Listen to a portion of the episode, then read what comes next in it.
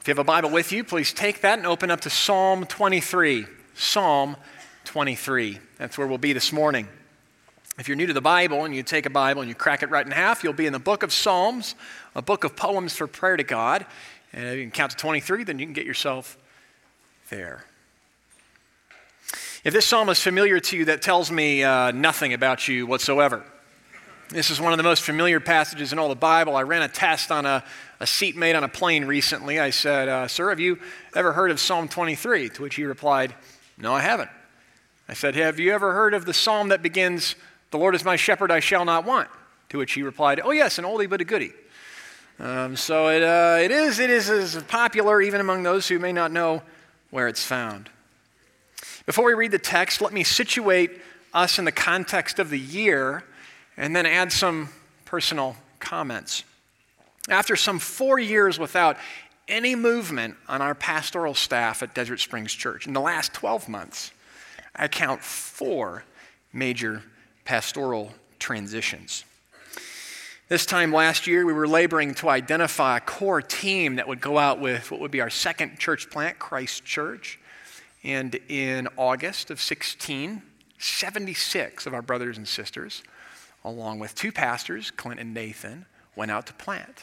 And that church will be meeting this afternoon. That was good, and we also grieved. I miss those people week in, week out still. Months later, our beloved children's minister of 20 years, Terry Ash, died, passed into the presence of the Lord. So much to celebrate in that man's life.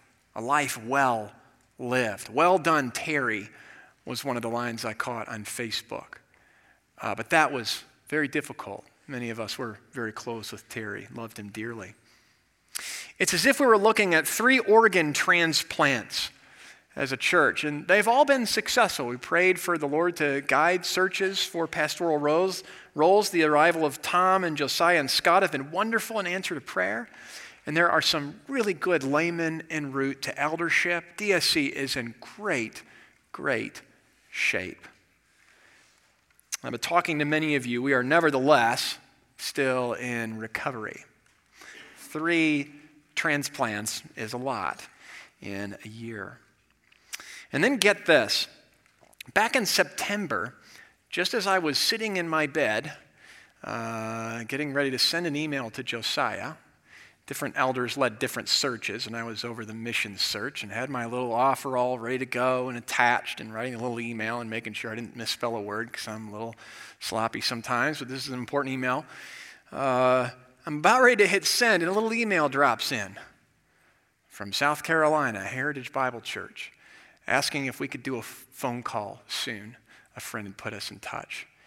And I thought, in the providence of God, He has waited until these 3 searches were all wrapped up to start this new potential transition. I didn't know where it would go at the time. That was for the role of pastor for preaching and teaching at the church there, the kind of role that's been my trajectory since before I knew you all. Christy and I have prayed that if the Lord would redeploy us, that He would make the path and the place plain, and that He would unite our hearts to those people, and He would unite their hearts to us. And He's answered that prayer. And so I bring you greetings from Greenville, South Carolina, Greer, South Carolina to be specific. They like you, are intrigued by you, ask about you. They've been through their own transitions, and they're aware of this church's transitions. Even some of their staff made their way to Indianapolis a few weeks ago to visit with some of our staff because they wanted to meet some people from our church. Class act, great of them to do that. So I want to say, brothers and sisters, this for me, I don't describe it as moving on, like you move on from family. If you're in the business world and there's a thing called moving up, we don't think that way in pastoral transitions. You take on more responsibility in different roles, but it isn't like a career move. More like moving out. As Christ sends my family on, as Christ was sent. The Great Commission itself underneath this move for us. A new place, new responsibilities, but His same beautiful church and His same great mission. And if we didn't get to chat as I'd hoped or do a meal as maybe we've talked, I'm so sorry. You have to come to Greenville now.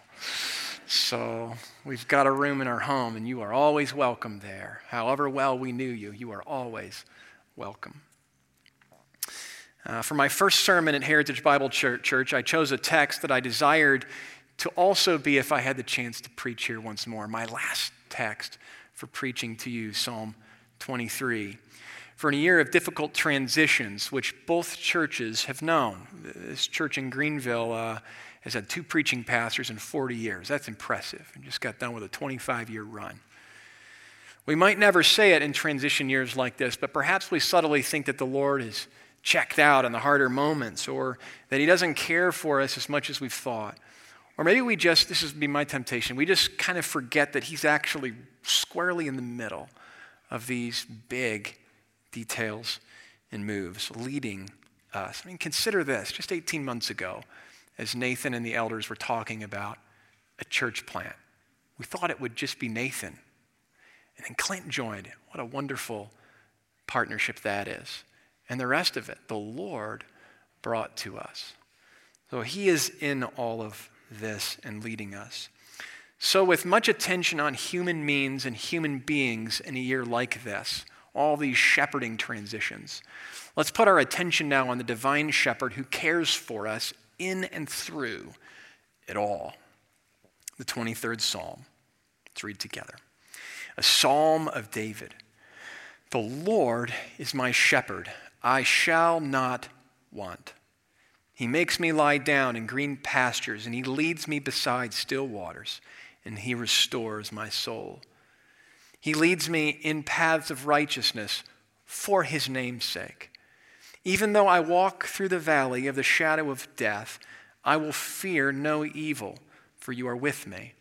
Your rod and Your staff, they comfort me. You prepare a table before me in the presence of my enemies, and You anoint my head with oil. My cup overflows. Surely goodness and mercy shall follow me all the days of my life, and I shall dwell in the house of the Lord forever. The Lord is my shepherd, I shall not want. 2 incredible claims. Let's reflect on both before we get into the broader body of the text. First claim, the Lord is my shepherd. As far as I can remember, I don't believe I have ever seen a real shepherd of sheep. I have seen a sheep. I have a memory in college of being on a trip to Scotland, and I was in the Highlands, and I saw a sheep when we were, messing around outside the van on a little rest. And I asked a buddy if he could take a picture of me with the sheep. That was the occasion that we were talking about. These things were in textbooks and cartoons, but they weren't in real life, and here was a real sheep. And I will tell you, it was college. I did put on my buddy's big white sweatshirt and go out there and stand next to the sheep for the shot. It's somewhere in a box. If you're like me, we should be wary of settling for what's in our imaginations here. A shepherd, a gentle soul with a long gown who walks slowly and carries a crook. That's what I think of when I think of a shepherd. The uniform that he wears and the gait with which he walks. Well, David knew a different experience. Sheep weren't a sight from his vacation. They were a signature of his vocation. As a shepherd, he ran and he hit and he chased and he killed and he watched and he got dirty with his sheep. The Lord is my shepherd, he says. And the pairing of Lord and shepherd is really something staggering if we reflect on that just a bit to drill down farther on this first single claim. The Lord Yahweh, God's personal covenant name, which refers to His self-sufficiency and His self-existence. This is the God from all eternity who made the world and everything in it. I am that I am, the Lord Most High. The Lord Most High identifying Himself with a vocation of the Most Low. David was the youngest of his brothers. This job fell to him, and sheep were dirty, and they were dumb, and a shepherd lived among his sheep and slept with his sheep night and day, ever watching, ever caring, ever with them. And by our Lord's gracious design, David's experience as a shepherd is his interpretive grid for his relationship with the Lord and how he understands the Lord. And by the Lord's gracious design, he has given this psalm to us so that we too might take on this image of a shepherd to understand our Lord and sheep ourselves. The Lord's inexhaustible resources are allocated to David's care. And the Lord's inexhaustible resources are allocated to your care and to the care of our church. David knows it and he's sure of it. And the Lord wants us sure of it this morning. That's the first claim. The Lord is my shepherd. Now, a second claim. I shall not want. I'm not sure which is bolder. This is the biggest lie ever told by any man, unless it's true. If we're anything, we are wanting creatures. And it seems there are two ways humans deal with that. We either suppress desire. We say it's all bad and maybe an illusion. Religions are built around this idea of fixing the problem of desire by suppressing, ignoring, and plugging it. Or others alternatively just say we should indulge it. We are what we want. Our desires define us. And that's the approach of our age and our place, to identify our desires as our identity. Well, Christianity has a different answer. Ever since Genesis 3, humans have been wanting, and humans have a pretty bad track record of knowing what they want. But want isn't the problem. We also have a pretty good track record of making the problem worse. If I could only have fill in the blank, I shall not want. What do you put in that blank? If I could only have that, I shall not want. Well, that's your shepherd. David's answer, the Lord is my shepherd. If I could only have the Lord, I shall not want. We can say this with David, and we can mean it more every day from here through eternity. We really can. These claims start our psalm, and they're worked out through our psalm. And the rest of the psalm, we find out how it is that the Lord is our shepherd. And we find how it is that with David we can say, I shall not want. So here's our plan for the rest of the morning. 3 stanzas in this psalm for 3 divisions of the text, our sermon. First, our shepherd before us, our shepherd alongside us, and our shepherd across the table. First, our shepherd before us, verses 1-3. He leads me beside still waters. He leads me in paths of righteousness. He's before us, leading, taking us somewhere. He leads, we follow. It's how shepherds and sheep work. Shepherds don't say, in the morning, all right, sheep, where are we going to go today? Because that's where we're going to go, whatever will make you happy.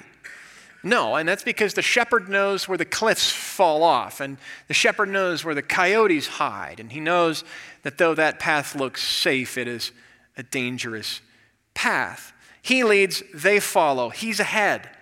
He leads because he knows better, and they follow on their good days and at their best because they instinctively know that he knows better. Well, what is it like to be led by this shepherd? We get a few answers. Verse 2, he makes me lie down in green pastures. Now, that's the right kind of pasture right there. We don't have much of these in the desert. That's why I'm moving to Greenville. Of course, I love the desert very much. The terrain in Albuquerque from the air is beautiful. When you fly in, it's just parched, brown, and then you have this winding trail of green. Of course, that's the Rio Grande, where the water is green pasture. If Albuquerque had wild sheep population, if there's such a thing, if they're anywhere, that's where they ought to be. But he does more than take us to green pastures. If you're like me and you read this, you kind of focus on the green pasture part of the line. But he says, he makes me lie down in green pastures, not stand or merely go to or even eat, but to lie down in green pastures. Philip Keller, a pastor of people who was also a former shepherd of actual sheep, helps us out here. Here's what he says about making sheep lie down. It is almost impossible for them to be made to lie down unless 4 requirements are met. Owing to their timidity, they refuse to lie down unless they feel free of all fear. Because of the social behavior within a flock, sheep won't lie down unless they're free from friction with others of their kind. If tormented by flies or parasites, sheep will not lie down. Only when free of these pests can they relax. Lastly, sheep will not lie down as long as they feel in need of finding food. They must be free from hunger. So sheep are not like my dog Bob from my childhood. I would say, Bob, sit, and the dog would sit. Bob, lie down, and the dog would lie down. Not quite like that at all. Sheep require tremendous attention, care, and personal knowledge on the part of the shepherd for them to lie down. And so it is with us. Personal care, attention, and personal knowledge on the part of our shepherd. And friends, when I look at you, I see the work of the good shepherd to make his sheep lie down. I see men and women whose spouses have died. What heartache, and you're here. I see men and women whose spouses don't believe, and that's difficult, and we pray for them, and you're here. And I see men and women who have endured great and various kinds of suffering, who have wrestled with various kinds of addictions, who have experienced bouts with cancer themselves or in the family, loss of every kind, and you are here. The Lord has made you to lie down. What a work of his grace. He also leads us by still waters. He makes us to lie down, and he leads us by still waters, not raging waters, the still kind, the kind you can drink from and not get hurt.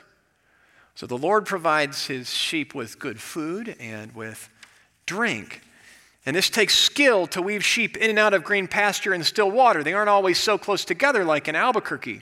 There are places in the world, I testify to you now, where water falls from the sky to water the earth and grass grows. And you don't need a river to accomplish it. And green pastures don't stay green when the sheep have their way with them. The shepherd calculates his move according to the weather and according to the needs and according to the nature of sheep. He knows sheep and his sheep specifically. Now, a third thing he does. He restores our soul.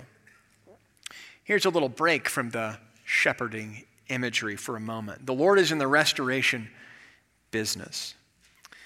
Christy and I have been searching for a home in South Carolina. And do I be like Drew Hodge and Ian Bird and find something I can fix up? The answer is no. No, I can't fix something in my house, let alone fix a house up. I have no skills there. Know yourself, they say. You might be into restoring homes. You buy a home and you know what to do, how to fix the flooring, the pipes, rewire the electrical, whatever. Christy and I were in Wheaton a few years back, and she had a grandparents who had a home there in Wheaton, gorgeous old home, and wanted to see it. Now, no doubt, however many years ago, it wasn't in great shape. It was a very old home. But now if you're to go buy it, it's gorgeous. Someone snatched it up, invested in it, restored it, and it's immaculate. It's a work of a restorer. Well, the Lord restores souls, and he knows what that involves, and he has exactly the right equipment. He's a craftsman, and he gladly takes on projects like you and like me. And good thing he does, for I know little about restoring a house, but I know nothing about restoring a soul. And he's at work in you if you're his child, restoring you. You may come to church and feel like you're without hope for a great restoration. You might feel like your beams are rickety and the paint is still chipped. This is where the Lord's work is with you. And you look around and think, look at all of these finished products. Well, in the first place, they're not as finished as you think. In the second place, where we do see God's work of restoration beautifully on display in the lives of others, we have hope that God is at work among his people. So take encouragement and don't be discouraged if your restoration project is at an early stage. Give yourself to his word, and he gives himself to you through it. Praise God, we have a shepherd like this. What's it like to be led by this shepherd? Fourth thing, he leads me in paths of righteousness. A shepherd leads his sheep down the right paths. And for us, that means paths of righteousness, righteous paths. There are paths that look as good as any at the start, but they lead in two opposite kinds of directions. There are other paths that look better than any at the start, but there is danger at the end. And the shepherd knows, and God knows the right paths. There are good paths, and the Lord knows them, and the sheep follow. Some examples: paths of sexual purity and marital fidelity, paths of integrity in our business dealings, paths of, this one's harder for me, not letting your sun go down on your anger, holding your tongue. These come from God, these paths do, and He has worn them in for us. He built the world according to a certain structure, and He's revealed the code, if you will, to us, the cheat code for a successful, if you will, righteous life, not free of difficulty. But He has told us how to live, and those paths are worth following and rejoicing and entrusting our shepherd in. My friends, look at these sheep on the page. Oh, they're so well taken care of. How good must their shepherd be? Well, you can tell by looking at the sheep. They're in green pasture. He put them there. They drink from still waters. They you can't even find one of them lost. None of them are left to die. And they're in green pasture lying down, not even merely eating. And why? Verse 3. He leads me in paths of righteousness for His name's sake. That's why. For His name's sake. He does not care for us begrudgingly. He does not even care for us merely for us. Yes, He holds us fast, for He loves us so, as we'll sing. And He does it for His name's sake. He cares for us because it is His highest delight to show off His great name. And when His sheep are well cared for, His name is magnified. Our good as His sheep magnifies His goodness as our shepherd. Think of the metaphor of a loving mother who loves to be a good mother, or a dad who just loves being a dad. Well, our Father revels in His identity as our Father, and He loves to see us well, and our doing well reflects His care. A picture-perfect scenario we've read so far. And yet, our lives and our church isn't exactly picture perfect. This is beautiful. It's even serene.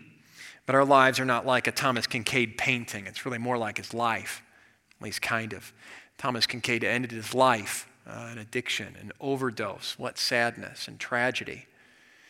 Well, if God's name is reflected in the care of His sheep, then what does my life at times say about His name? Where is our shepherd, in other words, when it's tough, when it doesn't feel like green pastures and safety? Well, now see, verse 4, our shepherd alongside us, a shepherd alongside us. Even though I walk through the valley of the shadow of death, I will fear no evil, for You are with me. Your rod and Your staff, they comfort me. You couldn't put your trial in more vivid language. The valley of the shadow of death. If you were to track with a shepherd and his sheep, you would see them doing more than lying down and enjoying still waters. You would see them disappear into the dark, into valleys. You would see them in shadowy places, valleys where dark and fearful things lurk, valleys where predators and pits lie in wait, and valleys even where death stalks us, even where death lures us in, the shadows of the valley of death. 2 months ago, I had the chance to testify before the New Mexico House Health Committee on human dignity in connection with the suicide bill. One of you invited me to join you, and that was a blessing, a good experience for me. Learned some things. Just testified as a citizen and a pastor. New Mexico is a beautiful, beautiful state with such beautiful people. It's a dark state, too.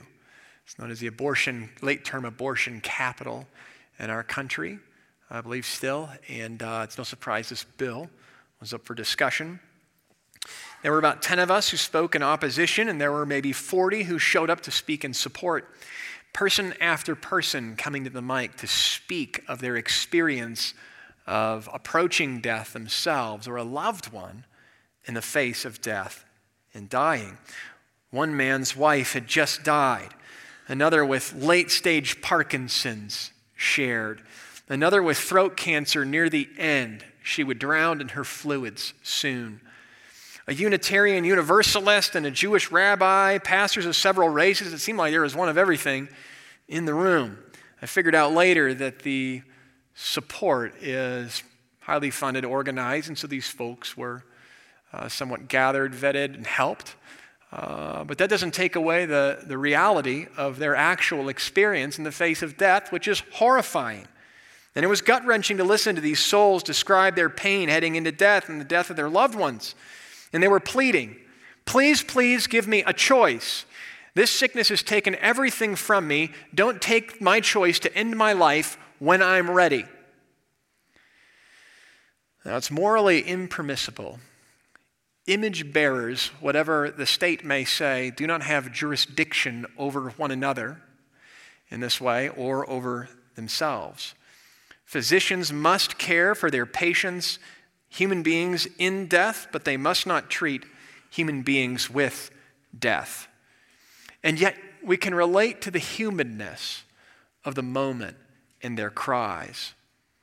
Some have made it their mission in life to achieve a more peaceful death. Ugh, how hopeless is that? There are no green pastures in the valley of the shadow of death. It's shadow there. Things don't live there. The sun does not reach there, and it's full of dark and fearful things. Yet David writes, verse 4, even though I walk through the valley of the shadow of death, I will fear no evil. So if we really do have all kinds of things to fear and every reason to fear in the valley of the shadow of death, that's why it's called that, why not fear? And these folks had every reason to fear. Why not fear then? Why didn't David fear? Well, he tells us, I will fear no evil, the end of verse 4, for you are with me. Well, that's why. For you are with me. There is a way to lead that does not go with. We think of decision makers in the Pentagon. Make decisions all day that affect troops on the field, and it's fine and good. But that's not the kind of image that the Lord has given to us with which to understand his leadership. He's given us the image of a shepherd, and our shepherd goes with. And so we fear no evil, for he is with us. His rod and his staff comfort us. His rod for protection and defense to drive away trouble, and his staff for guidance and control. As sheep, we are really safe and secure anywhere with him. We're in danger anywhere without him. Green pasture is not safe for long if the shepherd is not watchful or not present. And still waters are not safe for long if the shepherd is not watchful or if he's not there and we're on our own. The presence of the Lord is of greater comfort than any threat is a threat to us. And that's because the Lord himself is stronger than any evil thing that threatens his sheep. Indeed, we have a glory that cannot be compared to the sufferings of this present age, Scripture tells us. Even the worst suffering at the end of life, yes, even drowning in our own fluid, a horrifying death, and there are horrifying deaths you have seen and that we know of and that we may face ourselves. And yet we have nothing to fear if the Lord is with us. That's what David's saying. There's that poem you might be familiar with, Footprints in the Sand. I've heard it many times, and I have mixed feelings about the poem. No, I don't have mixed feelings about the poem. I don't like the poem. How about that? I'm being too nice.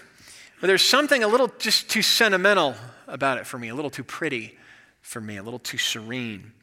And maybe I'm just a dude, and a long walk on the beach being carried by anybody doesn't really appeal, if you follow me. Or maybe I'm just onto something. Maybe the Footprints in the Sand poem is an attempt to capture the message with all good intentions of Psalm 23:4, but without the imagery of Psalm 23:4. How about footprints in the mud, or the ravine, or the valley, or the shadow? How about footprints in the ICU, or on the battlefield? That man I sat next to was a military vet, and he said, "I'm all screwed up."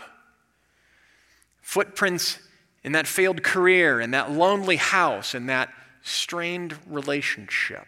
Is the Lord with you? Or how about this? Footprints in the delivery room as you hold your baby with only moments or days to live. I only know personally a very limited number of saints at Heritage Bible Church. I've had half an hour long conversations with maybe half a dozen. That's not much.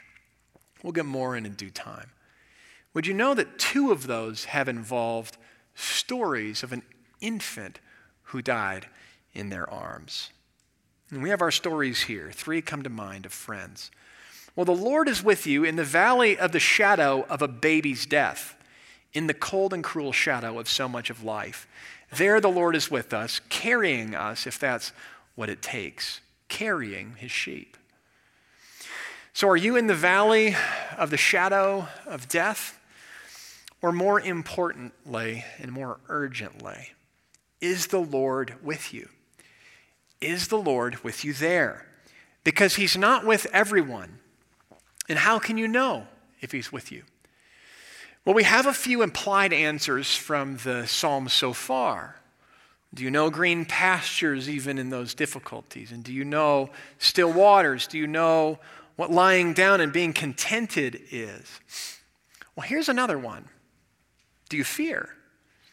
Do you fear death and its shadows? Years ago, a friend invited me to his father's funeral.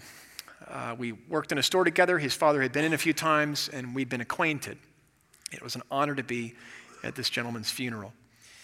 I went, and this psalm was read. And in an environment like that, if the gospel's not believed and the Lord isn't known, death just forces us to speak and to make some sense and meaning out of tragedy in life. And so psalms and scriptures are often read.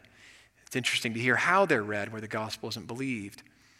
This one was read in a universalizing fashion. Psalm 23 was read, and the minister said, "See, he goes with us through the valley of the shadow of death." So it's like us is for everybody. So he's safe. Well, no, he's not if the Lord was not with him. And so there's no comfort in this psalm for the person for whom the Lord is not their comfort. There is no hope for you if the Lord is not Lord to you. And one of the ways you know that you're a Christian is that you do not ultimately fear death. That's the whole point of Christianity. So do you fear death? And if so, what do you do? Here's what you do. Join us in entrusting yourself to this good shepherd in life and in death.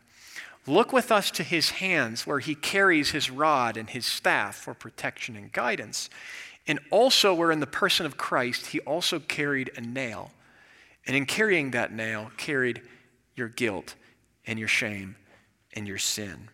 Isaiah 53:6, "All we like sheep have gone astray.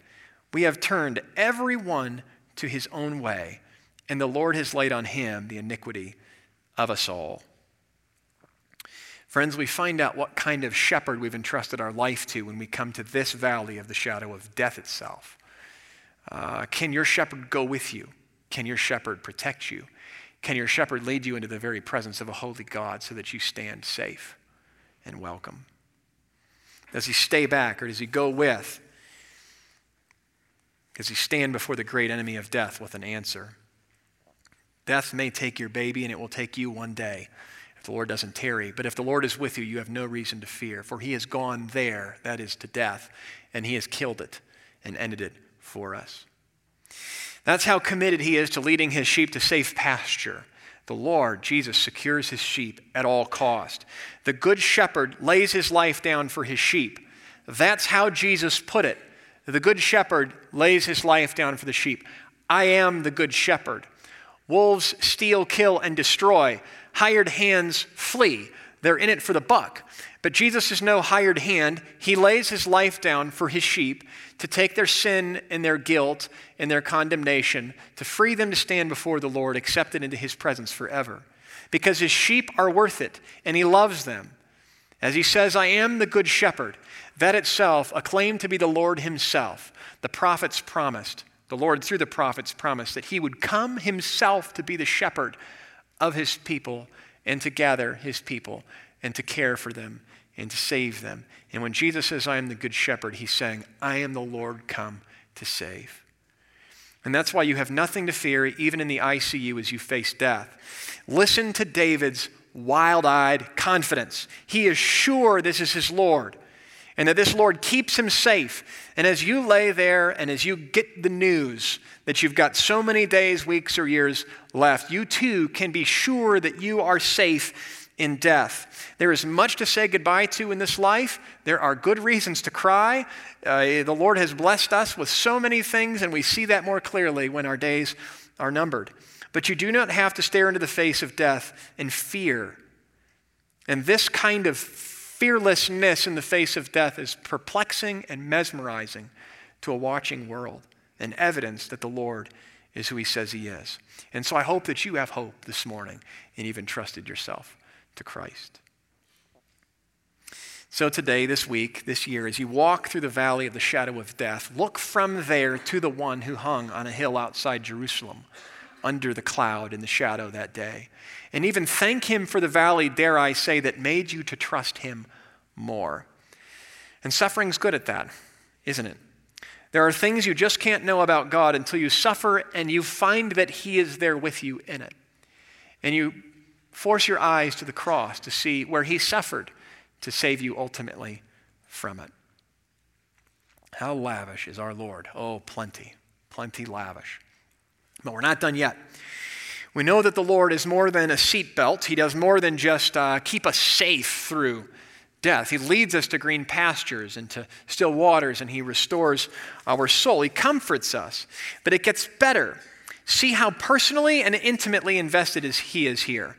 The depth of his companionship is greater than the shepherding imagery and relationship can bear. So as I read, you can either imagine a shepherd and a sheep at a dinner table sitting there, or you sitting there across the table from the Lord. But we need another image. See now our shepherd across the table, verses 5 and 6. Let's read it together. You prepare a table before me. In the presence of my enemies, you anoint my head with oil. My cup overflows. And surely goodness and mercy shall follow me all the days of my life. And I shall dwell in the house of the Lord forever. Well, in this psalm, the first and second parts of the psalm we've read ring true to me on first read. I just get them. This third part, and this is often the case with the psalm, I go, I could just read, two-thirds the way through and, be done there. This last part, the shepherd imagery is a little more accessible to me. This requires some reflection. But it isn't that obscure, and it is, in fact, the climax of what he said. Look at what he's doing. The Lord is eating with us. He's spread a table for a meal to share with you in salvation. And he's no disinterested host. It's not a bed and breakfast. He's at a dining table, a symbol of intimacy and closeness and companionship and friendship. If you thought the imagery of a shepherd was loving and caring and tender and helpful, here's an image of one across the table from you, sharing a meal, lavishing his riches upon us. He anoints our head with oil, and our cup, it overflows. It's a celebration. And consider where this meal takes place. Verse 5, in the presence of my enemies, that's where. And so this is a victorious king, and this is a victory meal. David probably has in mind his flight from Absalom in speaking here about enemies. So much of David's life on the run, in hiding, under a hunted operation. And here, he's fleeing from his own son who formed a coup to overthrow his kingship. He's leaving the city and he's hiding in caves.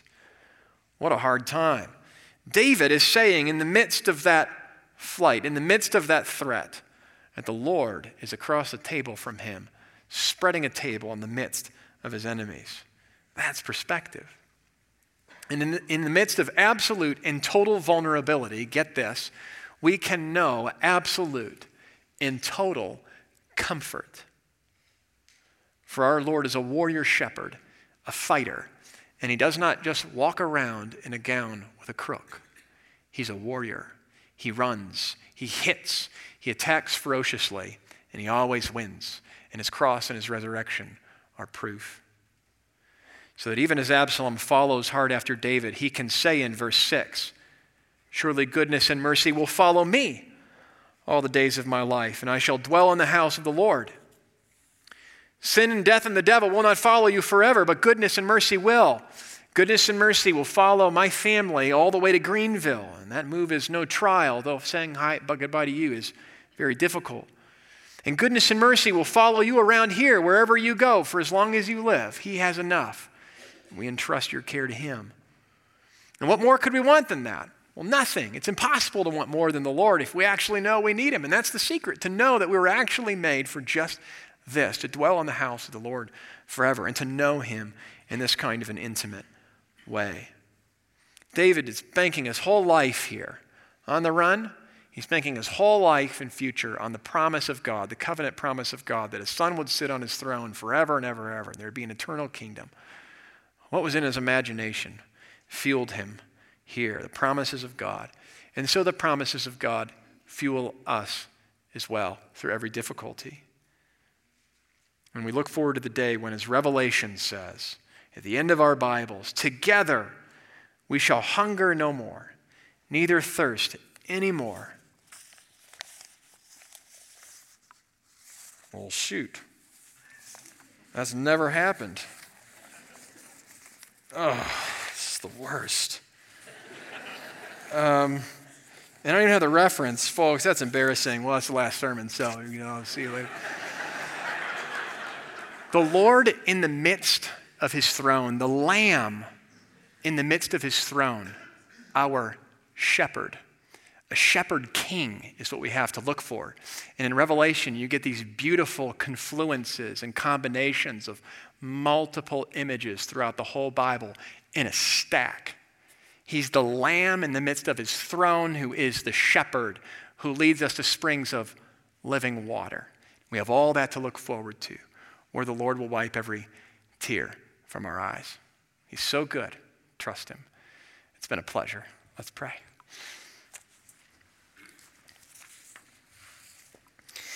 Father, we give you thanks and praise for this word. We thank you for these very great promises and the gift of this image of a shepherd to us. We may imagine you other ways that are appropriate, as a rock, as a king.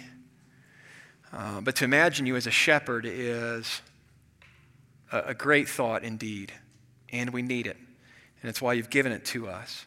And it's for good reason that Psalm 23 is known as it's known.